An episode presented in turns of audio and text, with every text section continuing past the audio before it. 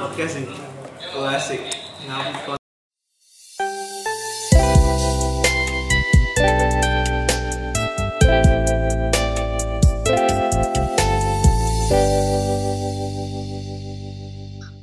Oke.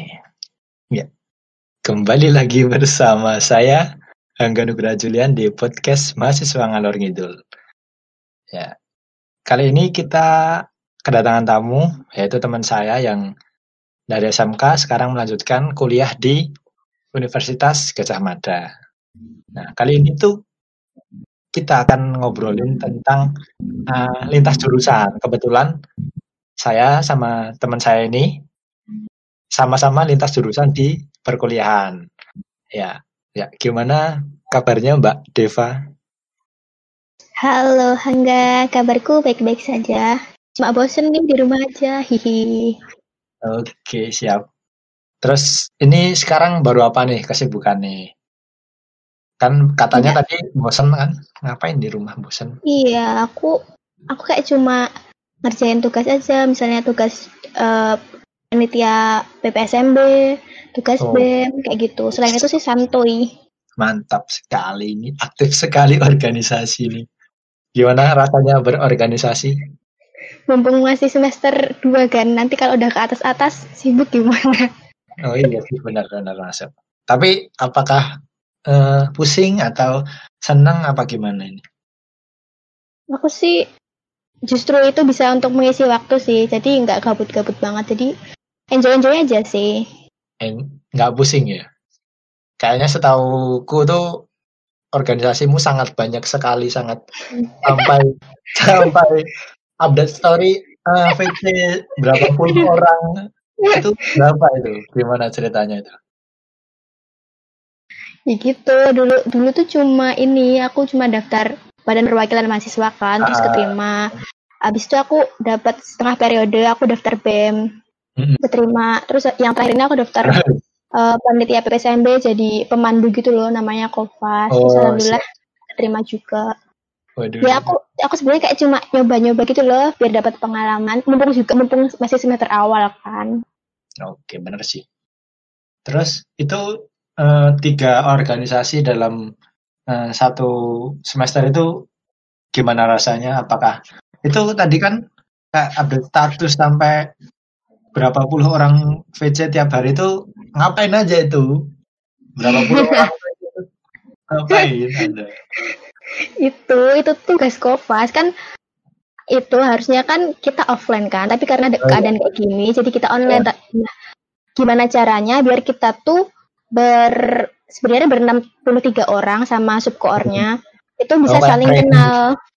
iya jadi harus harus ada deep intro deep talk. Kalau misalnya kita nggak visi satu-satu kayak cuman di Webex atau apa gitu kan kayak nggak bisa detail gitu loh tanya-tanyanya jadi Iya sih. kayak harus intro satu-satu gitu biar kita saling kenal Oke, masuk sih. Jadi apa namanya komunikasinya sekarang kayak dialihkan jadi jadi lebih sibuk gitu ya di onlinenya. Mm, bener banget. Oke. Terus hmm, kalau boleh tahu nih tadi kan kita mau ngobrolin tentang apa namanya lintas jurusan ya. Malah sampai itu organisasi. Nanti kita sambung lagi. Itu Boleh. tentang lintas jurusan ini kenapa bisa lintas jurusan? Oh ya kalau boleh tahu sekarang jurusannya apa di UGM? Oke, sekalian aku kenalan aja kali ya. Kita tuh ngobrol Oh iya, kita belum kenalan nih. Oh siap, lupa saya juga. Ya. Kenalan dulu. Sekatu. Halo teman-teman, kenalin aku Deva. Aku temennya Hangga dulu di ASMK.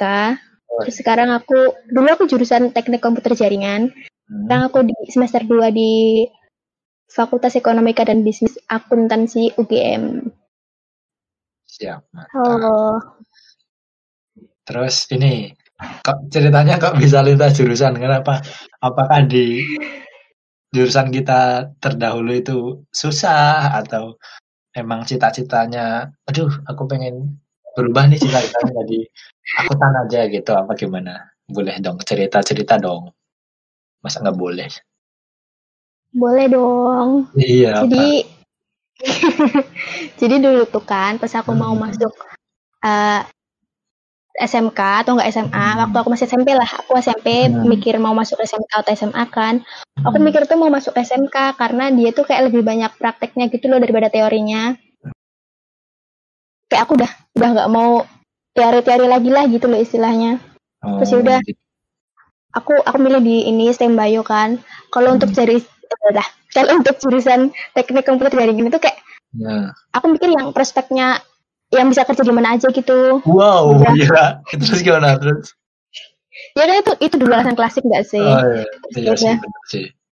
Iya, terus ya udah aku daftar nih teknik komputer jaringan di STEM Bio, udah masuk. Hmm. Aku kan niatnya mau yang cari yang nggak banyak mikir gitu loh, aku mikirnya. Hmm. Tapi di TKJ, gimana Jul testimoni? Waduh, Banyak man- mikir. mantap sekali. Eh, gimana ya? Gimana dengan pemrograman? Wah, ya. Gak bisa kalau nggak mikir kan? Ceritain yang pertama kita masuk itu kan Ya, ditanyain ya. Nah, cita-cita jadi apa? Hmm, programmer. Cita-cita jadi apa? Programmer. Web developer. Web. Akhirnya kita lulus yang jadi programmer itu bisa dihitungan jari lah. Ya, seperti itu kehidupan. Kita tahu Ya. dalam seperti apa ya. namanya Lanjut. Lanjut. bener-bener. Terus gimana? gitu. Berarti Jadi makanya awalnya gimana? Cuman ingin lebih kayak teorinya dikurangin sama ingin lebih ke praktek yo. Iya, jadi kayak biar dikit gitu loh mikirnya. Tapi Terus? ternyata di TKJ kayak gitu kan. Aku nggak nggak ini nggak serak sama pemrograman kan. Aku Oh iya sama. aku udah berusaha untuk mencintai jurusanku saat itu Oh, tapi iya. nggak bisa karena cinta nggak bisa dipaksa. Waduh, itu ini saya sama. Oke, Iya, terus gitu. terus setelah dari TKJ terus masuk ke apa namanya akuntansi ini kan sangat jauh sekali kan apa di TKJ itu aduh aku mau jadi apa ya jadi programmer susah apa mau melanjutkan kuliah kenapa nggak di itu nah, pertanyaan klasik yang sering saya dapat kenapa nggak ngelanjutin di eh, yang sejalur misalnya teknik informatika atau eh, teknik komputer atau sistem informasi apa yang yang lainnya gitulah itu yang pertanyaan yang Nah. sering saya dapat itu gimana jawab Iya dong. sih. Nah itu tadi kan aku udah bilang nih aku udah berusaha selama empat Hmm. tahun itu tuh aku udah berusaha buat mencintai TKJ. Hmm. Tapi cinta itu nggak kunjung datang. Sudah aku menunggu begitu lama. Terus ya udah Ya. kan daripada aku terusin tapi aku akunya nggak nyaman kan. Terus nanti pas kerja malah nggak maksimal. Hmm. Oke. Cuman astagfirullah. tapi cuma nggak nyaman gitu loh. Hmm. Terus ya udah kebayang nggak sih kalau misalnya udah selesai sekolah kan berarti kemungkinan kemungkinan ya kerja di Hmm. sesuai dengan jurusannya pas sekolah. Hmm. Padahal jurusan itu tuh nggak nggak disukai. Kayak Hmm. gimana sih rasanya pasti kayak susah gitu kan ngejalaninnya. Bener Ya sih. udah terus eh Hmm. terus habis itu habis itu ada nih temanku yang bilang Dev masuk stan aja kayak gitu kan kalau stan tuh kayak eh, gimana ya positifnya tuh kayak langsung jadi PNS gitu loh Oh iya Iya. iya. Iya, aku kan juga manusia umum, manusia seperti pada umumnya kan, Oh, yang iya. tertarik sama kayak gitu kan. Oh, iya. Nah, udah, aku coba nih daftar stan, aku udah ambis banget pengen masuk stan, aku udah belajar banyak. Hmm. Kayak gitu, bahkan aku pas magang dulu tuh juga curi-curi waktu buat buat belajar ini, belajar stan, Hmm. gitu. Oke, berarti kayak Hmm. pelampiasannya setelah nggak diterima stan, terus daftar UGM gitu ya. Ya, mau diceritain nggak? sama-sama akuntansi nanti dulu, nanti saya tanya juga. terus Siap. berarti kan apa namanya awalnya tuh pengennya ke stan terus akuntansi lah jurusan akuntansi Ya, karena tertarik sekali. PNS terus eh, nggak diterima gagal lah nggak diterima kasar sekali nggak diterima terus daftar ke kuliah yang perguruan tinggi negeri ya itu Mm-mm. bukan kedinasan jadinya ke UGM akuntansi itu ya Mm-mm. Oke, terus kenapa kok milihnya di UGM? Kalau jurusan akuntansi, apakah eh, apa namanya? Kamu udah serak banget pengen masuk stan kan? Jurusannya emang akuntansi, terus cuman pindah haluan di universitasnya apa? Eh, gimana yo? Eh, apa tertarik di UGM-nya gitu maksudnya? Hmm, oke. Mm-mm. Jadi padahal aku udah udah ini kan aku cerita dulu nih aku kan udah dulu udah belajar banget kan masuk Hmm. stan pas hari H ternyata kan itu langsung langsung muncul nilainya tuh kan ada batas Hmm. apa sih namanya batas batas nilai lah istilahnya Iya, iya, kayak gitu nah, pas itu tuh aku ternyata nggak lolos guys. Ya Allah sedih banget. Terus aku langsung beberapa hari itu aku langsung down kan. Mm. Nah, terus eh keluarga aku kan tetap mendukung keluarga teman-teman kayak support sistemku gitu loh. Terus ya udah So, akhirnya aku ini aku coba ikut UTBK Hmm. itu. Terus karena aku udah belajar belajar stan. Mm, stan kan itu kan soshum kan. Terus ya udah aku Iya, nerusin aja soshum. Nah terus aku milih UGM ya ya karena seperti orang pada umumnya ya Oh iya, kenapa nggak milih UI coba? nah itu gini gini gini Kenapa? kayaknya Gimana? aku nggak tahu ya ini cuma analisa aku aja aku tuh Apa Harvard aku- University? aku- menurut aku aku tuh nggak keterima stan Heeh. mungkin ya itu eh, Allah tuh ingin menunjukkan pada aku bahwa aku, kamu tuh sama keluarga aja kamu nemenin Oh, keluarga, iya. keluarga aja sampai ngerantau gitu kamu Hmm. magang juga di sini kan di Jogja kan kayak gitu loh maksudku Oh, Oke oke Terus, maksud ya aku aku dulu juga pengen UI kan tapi Hmm. gimana aku aku stan aja nggak diridoi istilahnya astagfirullah ya kayak gitulah Oh iya, iya, paham, paham, paham. Tuh. Jadi kayak mengambil hikmahnya gitu ya. Mm, bener banget. Jadi aku belajar dari situ kan, terus ya udah aku masuk yang di ini aja di UGM aja. Dulu aku tuh pilihan satunya UGM, pilihan duanya UPN. Oke, siap. Menarik nih, sangat mantap. Ya iya, terus kita nunggu kan tuh abis abis selesai UTBK nunggu berapa lama sih lupa aku pokoknya lama lah santuy-santuy. Hmm. Kita itu pas pengumuman SBM juga ini kan malah kita ke dia enggak sih? Oh iya benar. Nah, itu kita ke dia. kita terlalu santuy. Oh, Iya. begitu sampai rumah dikit dikit ya Allah alhamdulillah keterima akuntansi GM oh my god mantap sekali. Terus eh, kayak jadi kayak mengambil hikmahnya dulu ya. Jadi ke stan kenapa nggak diterima? Oh mungkin karena harus di rumah nemenin orang tua. Jadinya daftarnya nggak ke UI tapi ke UGM gitu ya. Dan Yap. alhamdulillah diterima. Dan alhamdulillah lagi tahun ini stan nggak buka lagi. ya maksudnya bukan alhamdulillah buat orang-orang tapi buat anda sendiri. Maksudnya kan kalau kamu jagain stan lagi dan tahun kemarin kamu nggak ngambil apa ini apa namanya kuliah di umum kan tahun ini nggak bisa daftar lagi iya dong. Iya sih. Tapi Ya. kalaupun memang aku nggak nggak keterima ini Hmm. aku juga nggak bisa sih daftar stan tahun ini karena udah terbatas umurnya. Hihi sedih. Waduh, so, maaf maaf orang tua ya. Saya saya masih bisa dong. Anda tidak bisa.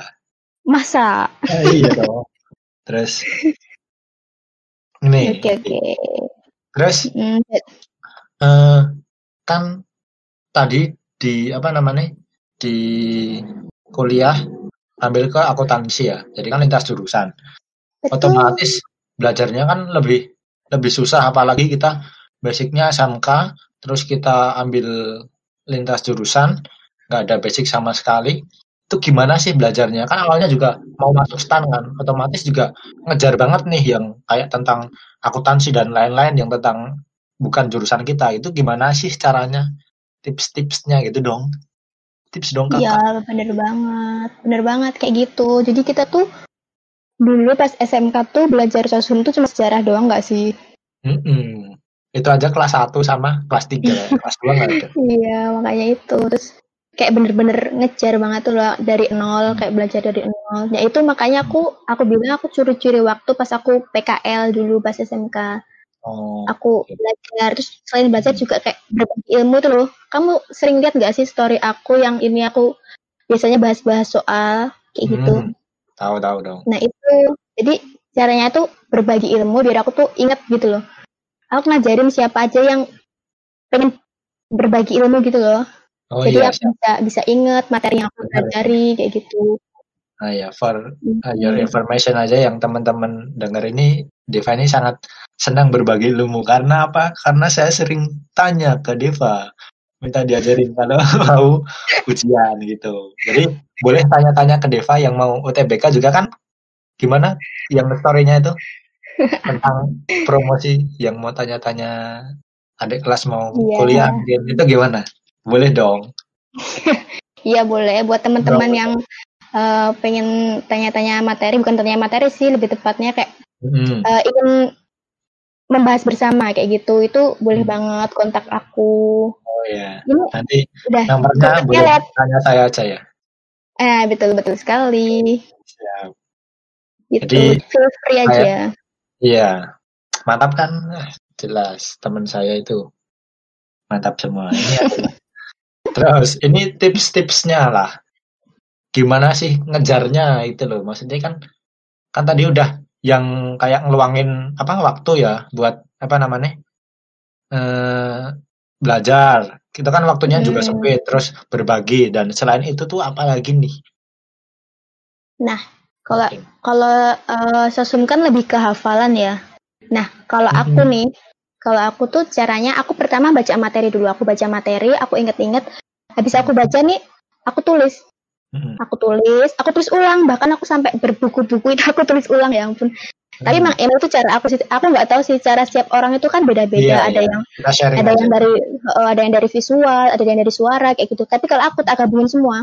Pertama visual, Mm-mm. aku visual, terus habis itu aku tulis. Biar aku ingat Hmm. sama gerakan tanganku, nggak gerakan sih lebih, lebih tepatnya kayak letak tulisanku kayak gitu, Mm. gitu kan. Terus habis itu aku baca ulang, aku ngomong, aku ucapin dan aku rekam. Nanti rekamanku itu aku dengerin lagi kayak gitu. Oh iya. Jadi dari digabungin semuanya gitu loh kayak yang sampai bener-bener inget gitu loh. Mm-mm. Kalau aku sih ya. Iya sih, tapi kalau aku sih kayaknya risih dengar suara sendiri. Iya sih itu, itu bener banget sih. Lah itu iya kan. Nah, kayak gimana sih dengar suara sendiri? Iya. Terus eh, di UGM gimana nih setelah setelah keterima itu rasanya gimana? Kayak akhirnya atau aduh kok tambah berat, tambah susah gitu. Gimana sih rasanya? Ilmunya mesti apakah asik di akuntansi atau gimana? Oke, jadi gini. Eh stereotype anak FEB kan kayak apa ya, borjuis gitu loh. Oh iya, tahu saya. ya, ya, ya itu itu bener sih. Aku aku nggak bisa menampik it, fakta tersebut. Oh, siap. Tapi yang perlu digarisbawahi, gak semua mahasiswa FEB kayak gitu, guys. Oh iya sama, tidak bisa Iya, dipukul rata semua orang tuh. Iya, bener sekali. Banyak teman-teman yang santuy, yang Hmm. bahkan apa sih namanya nggak nggak hitungan gitu loh. Kayak gitu. Terus Nggak apa? Nah, gimana? Nggak apa? Nggak apa tadi? Maaf putus-putus ini. Nggak nggak hitungan apa sih ya? Oh iya Ya, paham. Ya gitu. Gitu kan. Terus kalau bedanya sama dulu pas SMK ini kan kalau SMK itu kan kita santuy banget gak sih? Ada Oh. tugas oke lah. Iya. Santuy-santuy aja gitu. Kalau nggak ngerjain oke banyak temennya. Bahkan Oh, iya. kita kompokan atau nggak ngerjain tugas nggak apa-apa. Iya. Nah, Betul. tapi kalau di ini di akuntansi nggak nggak nggak bisa kayak gitu. Hmm. Mereka tuh eh kita sih kita semua tuh kayak ambis gitu loh. Nggak semua ding. Sebagian besar Hmm. yang di akuntansi UGM tuh kayak ambis gitu loh. Hmm. Jadi kalau kalau ada apa-apa itu harus ini dead, sesuai deadline kayak gitu. Tapi kayak Tapi masih tapi ada sharingnya gitu ya. tapi ambisnya tuh bukan ambis yang pengen menang sendiri gitu enggak. Ambisnya tuh kita harus ambis bareng-bareng gitu loh. Paham. Jadi kalau misalnya ada yang nggak bisa ya diajarin sampai bisa gitu. Tetap sekali. Seru sih. Iya, jadi itu itu sih justru aku sih aku pribadi aku ju- justru suka kayak gitu karena itu membawa dampak positif ke aku. Yeay, terima kasih kawan-kawan. Iya, mantap sekali nih. Ternyata belajar juga em seru ya. Saya jadi Seru dong. Nggak pengen. seneng kok. Soalnya saya nggak suka akuntansi ya. Susah, akuntansi susah.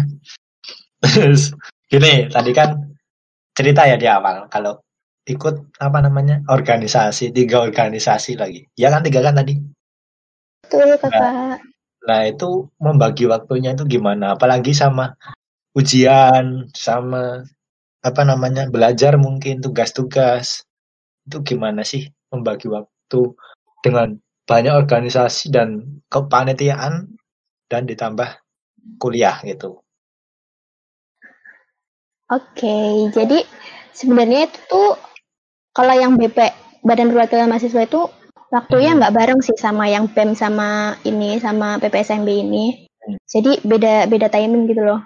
Hmm. Kalau yang BEM sama eh, panitia PPSMB ini sendiri sih aku kayak memberlakukan skala prioritas gitu loh. Jadi Oh iya. mana yang mana yang lebih priori eh, mana yang lebih urgent Mm-mm. mana yang lebih eh, prioritas gitu. Mm-mm. Oh, Kalau misalnya kalau misalnya ada tugas juga Mm-mm. kalau tugas kalau tugasnya aku aku yang paling utama sih. Aku pertama harus ngerjain tugas dulu. Terserah mau deadline-nya masih lama atau sebentar lagi aku yang jelas aku tugas dulu habis tugas ini tugas kuliah. Habis itu baru yang organisasi. Organisasi itu aku sesuaiin mana kalau organisasi aku sesuaiin mana yang deadline-nya lebih dulu kayak gitu. Oke mantap sekali ini. Aduh Ya. saya benar sekali kak pemikiran saya ini meronta-ronta ini. Saya biasanya mengerjakan tugas kalau ada ide itu kalau ada kalau udah mepet deadline. Ini mengerjakan langsung dikerjakan dan tanpa melihat deadline mantap sekali. Iya, soalnya aku tuh kalau mepet deadline malah justru aku yang kayak kelabakan sendiri gitu loh. Aduh, Oh, ada iya. tugas ini, ada tugas organisasi, aku malah jadi pecah kepala aku nanti. Astagfirullah. Mantap. Orang tuh beda-beda. Iya sih, benar Tapi sekali. kebanyakan kayak saya kayaknya sih. nah itu. Terus kan kita tadi udah apa namanya eh, tanya bagi waktunya ya, kayak manajemen waktu biar bisa semuanya. Terus kalau manajemen waktu buat belajar pas sebelum masuk ke ini maksudnya UTBK lah. UTBK-nya itu manajemen waktunya gimana? Tadi kan diceritain juga pas magang, pas magang kita kan 4 tahun ya, setahunnya magang. Itu eh, belajar di sela-sela itu. Terus kan mungkin kita juga pas itu juga ada ujian kenaikan apa kompetensi keahlian juga kan. Terus itu manajemen waktunya gimana sih pas belajarnya ya?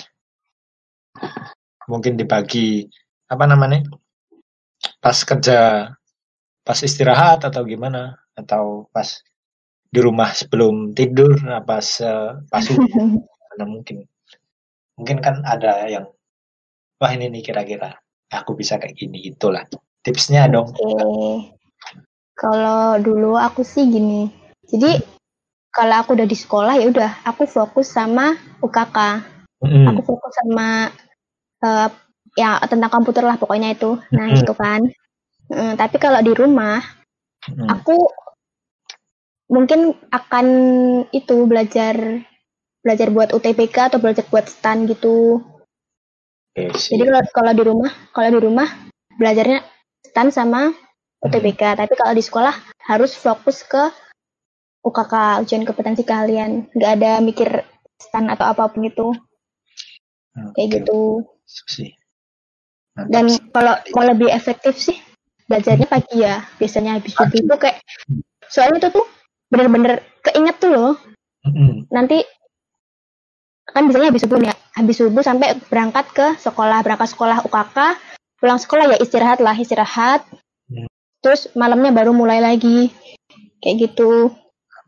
Oke, berarti kan apa namanya eh, di pagi hari setelah subuh, terus eh, kalau di sekolah fokusin di sekolah dulu, ntar setelah pulang baru ah, belajar buat apa namanya ujian itu ya UTBK nih. Oke, terus Benar sekali. menurutmu tuh lebih eh, mending kayak eh, kita kan nggak ada basic jadi mending kayak apa namanya belajar terus di itu maksudnya kayak ada jadwalnya nggak sih ada liburnya nggak sih kita harus belajar gitu Ada dong, ada belajar terus nanti pusing. oh iya Jadi, gimana eh, eh, kalau aku sih ya, aku Mm, mungkin Senin sampai Jumat mm, itu full belajar, full Mm. belajar.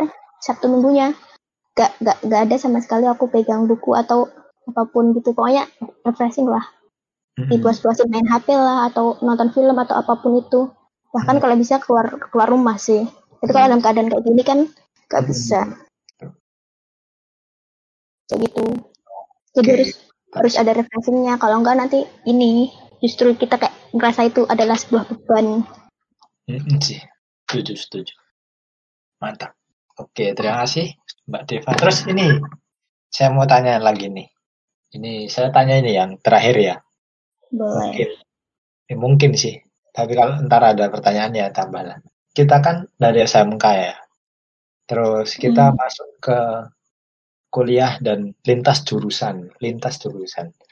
Terus itu apakah di SMK itu ilmunya nggak berguna? Atau eh, apa mungkin ada kayak eh, eh, kekurangan kita dari SMK atau justru ada kelebihan kita dari SMK itu bisa diceritain dong buat teman-teman yang kira-kira mau lintas jurusan dan mikir kira-kira aku rugi nggak ya? Apa namanya lintas jurusan sih? Apa eh, mungkin aku nanti jadi nggak malah nggak bisa atau gimana pendapat tentang lintas jurusan itu tersebut gimana sih lintas jurusan kalau menurut aku sih ya Mhm. menuntut ilmu itu nggak ada yang salah kan waduh mantap sekali Iya kan, bener banget. Tapi kalau misalnya bidang tersebut nggak sesuai sama passion kita, Mhm. juga apa-apa kalau mau pindah, Mhm sih ya kan nggak apa-apa. Dan dan dan emang itu eh, ilmu yang kita pelajari sebelumnya itu tuh nggak ada ruginya. Mhm. Justru itu bisa eh, menjadi mungkin nilai plus ya, karena kita udah belajar suatu hal dan kita mencari pelajaran yang lain. Jadi kita eh, memiliki banyak hal gitu loh, memiliki banyak apa sih banyak, banyak ilmu Mhm. gitu. Hmm, jadi jadi nggak ada yang sia-sia. Justru itu bisa menjadi nilai tambah karena itu kalau di kalau di aku ya, ini misalnya aku akuntansi kan, aku Hmm. dulu kan program kerjanya. Nah di Hmm. akuntansi itu bisa ada sistem informasi akuntansi, jadi bisa gabungin antara TKJ sama akuntansi. Jadi Oh. semuanya bisa dipakai gitu loh, nggak ada yang merugi, nggak ada yang rugi. setuju betul setuju nih Ya, Oke, terus setuju sih aku maksudnya kayak ilmu tuh nggak ada yang sia-sia asal kita ya serius belajarnya mesti kayak insya Allah lah kepake nggak tahu mungkin kapan kepakainya tapi pasti kepake namanya ilmu itu. Ya benar sekali. Dan, ya, dan ilmu juga nggak nggak selalu tentang Hmm, ah, ah, ya ya. nggak selalu tentang apa dong? Dilanjutin dulu dong. Nggak selalu tentang eksakta gitu loh. Apa sih ilmu? Oh iya. matematika atau Hmm. apa gitu kan. Pas kita menuntut ilmu itu kan ada uh, soft skill soft skill lain yang kita yang terasa waktu kita SMK kan oh dan iya itu pasti juga kepake pas kita kuliah meskipun kita lintas jurusan. Betul Gitu. sekali. Jadi pengalaman-pengalamannya itu ya yang yang lebih kita ngerasain kepake banget. Tapi ilmunya mesti juga kepake sih. Ya betul sekali. Keduanya kepake nggak ada yang sia-sia sama sekali meskipun kita nggak tahu kepakainya kapan. Iya betul, setuju saya. Soalnya saya sudah merasakan pasti kepake. Yeay, Contohnya? mantap. Saya di kelas itu ada apa yang rusak? Ayo, enggak kan jurusan TKJ, jadinya bisa dong. Saya TKJ pak, bukan teknik dan tukang servis semua, jadinya ya. Tapi ada yang bisa juga sih kalau komputer gitu sih. Insya Allah. Hmm, Oke, ya udah. membantu dosennya Alhamdulillah hidup saya berguna baru itu baru pertama itu. Ya closing statement lah ini mungkin eh, kira-kira apa yang mau disampaikan kepada teman-teman yang mau apa namanya kuliah yang mau lanjut ke apa namanya perguruan tinggi negeri mungkin atau yang swasta terus yang mungkin mau ke UGM juga apa yang mau disampaikan dan eh, pesan-pesan lah sama teman-teman yang mau kuliah dan mungkin sama lintas jurusan juga. Gimana Mbak Oke, Deva? oke. Jadi eh, pesanku buat teman-teman pejuang kampus, pertama temuin passion kalian. Kalian cari cari tahu apa sih yang benar-benar kalian sukai. Hmm. Habis itu kalian genggam itu, kalian kejar itu. Semangat terus pokoknya buat ngegap, ngegapai mimpi-mimpi kalian. Siap. Dan satu hal yang dapat dipelajari dari ceritaku tadi, aku aku emang pernah kehilangan harapan karena aku gagal masuk stan kan.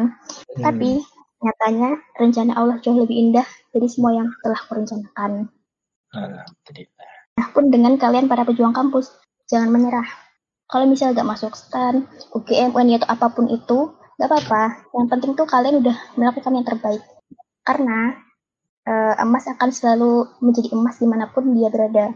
Bukan ya bukan bukan kampus yang membesarkan namamu, tapi kamulah yang seharusnya membesarkan nama kampusmu. Aduh, Begitu. mantap sekali Dan ini. belum selesai kak.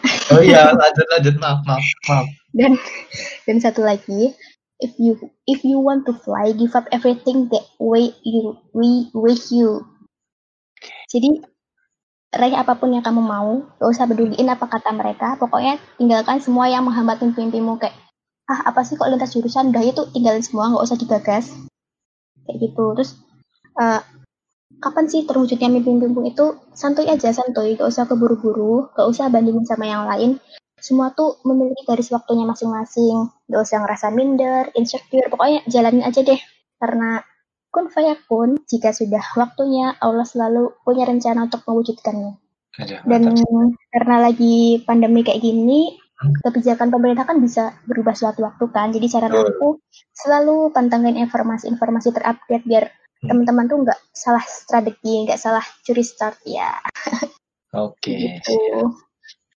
Terima kasih Mbak Deva, ini sangat banyak sekali ini masukan ilmu terus pengalaman juga dari Deva tips-tips yang sangat berharga mungkin untuk saya sama mungkin yang teman-teman juga yang mendengar dan terima kasih Mbak Deva sudah masuk ke podcast mahasiswa ngalor ngidul yang tadi ngobrolnya ngalor ngidul. Oke, terima kasih dan sampai jumpa di podcast selanjutnya. Terima kasih. Ya, terima kasih juga sudah diizinkan bergabung. Senang bisa Oh, berbagi. Oke, terima kasih. to contact me ya. Kontaknya minta hangga aja. Iya, siap. Kalau mau sharing-sharing bisa kok. Oke.